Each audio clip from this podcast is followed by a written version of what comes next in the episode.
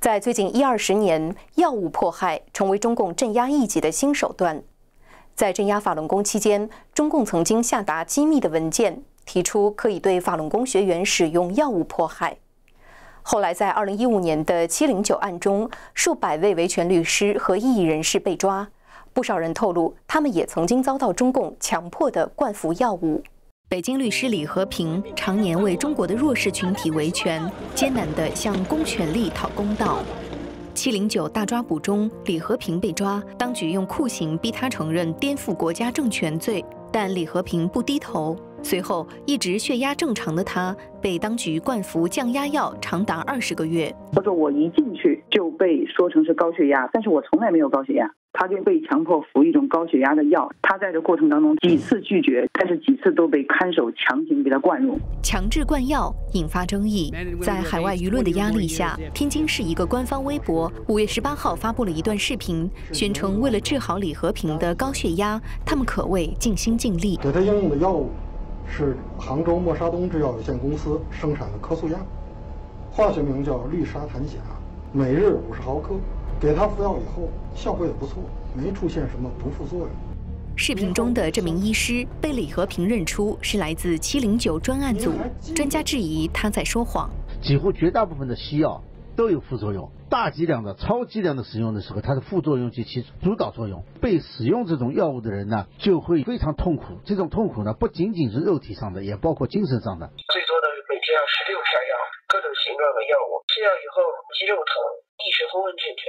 有一次吃下药之后，血就往头上涌，整个人都快昏过去了。李和平的弟弟李春富也是一位思路敏捷的维权律师。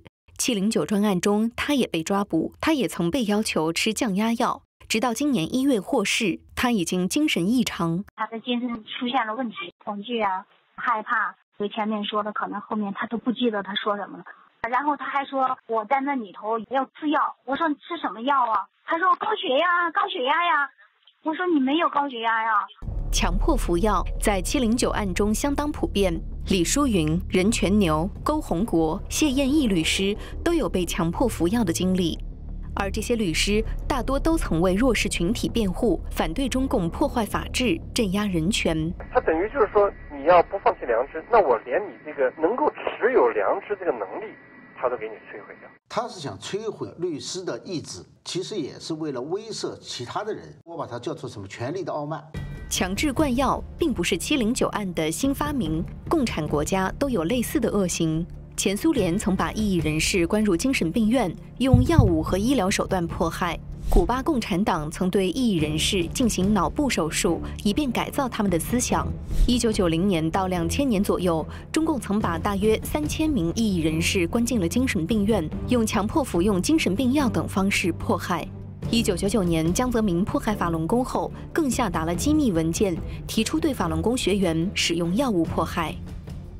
前中国空军少校胡志明修炼法轮功后变得宽容豁达，还曾捐助多个贫困儿童上学。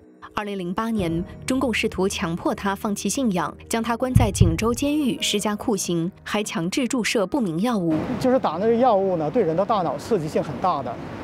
每一次打上药的时候，我都感到头痛欲裂似的，非常的疼。最后呢，就是在持续了有半个月左右。最后，直到给我打的头疼吐了，就呕吐，就是人已经就快不行了，然后他们才停止使用这个药。清华大学化工系的高材生柳志梅修炼法轮功后平和宽容，中共为了强迫她放弃修炼，将她投入了山东女子监狱，强制注射和服用氯氮平等七种损害中枢神经的药物，导致她精神失常，二零一五年离世。据法轮大法明会网二零一三年的不完全统计，二零一三年已经核实的三千六百五十三位被迫害致死的法轮功学员中，百分之十是被中共注射或灌服不明药物致死。由于信息封锁，真实案例可能更多。美国国会曾要求中共停止迫害法轮功。另外，七零九案的家属日前也出席了美国国会听证，请求美国政府调查强制灌药等酷刑，让这种野蛮的酷刑彻底结束。That I will keep fighting. All of us will keep fighting until the regime in China is held accountable for all of its crimes and all of the victims are brought the justice that they so richly deserve.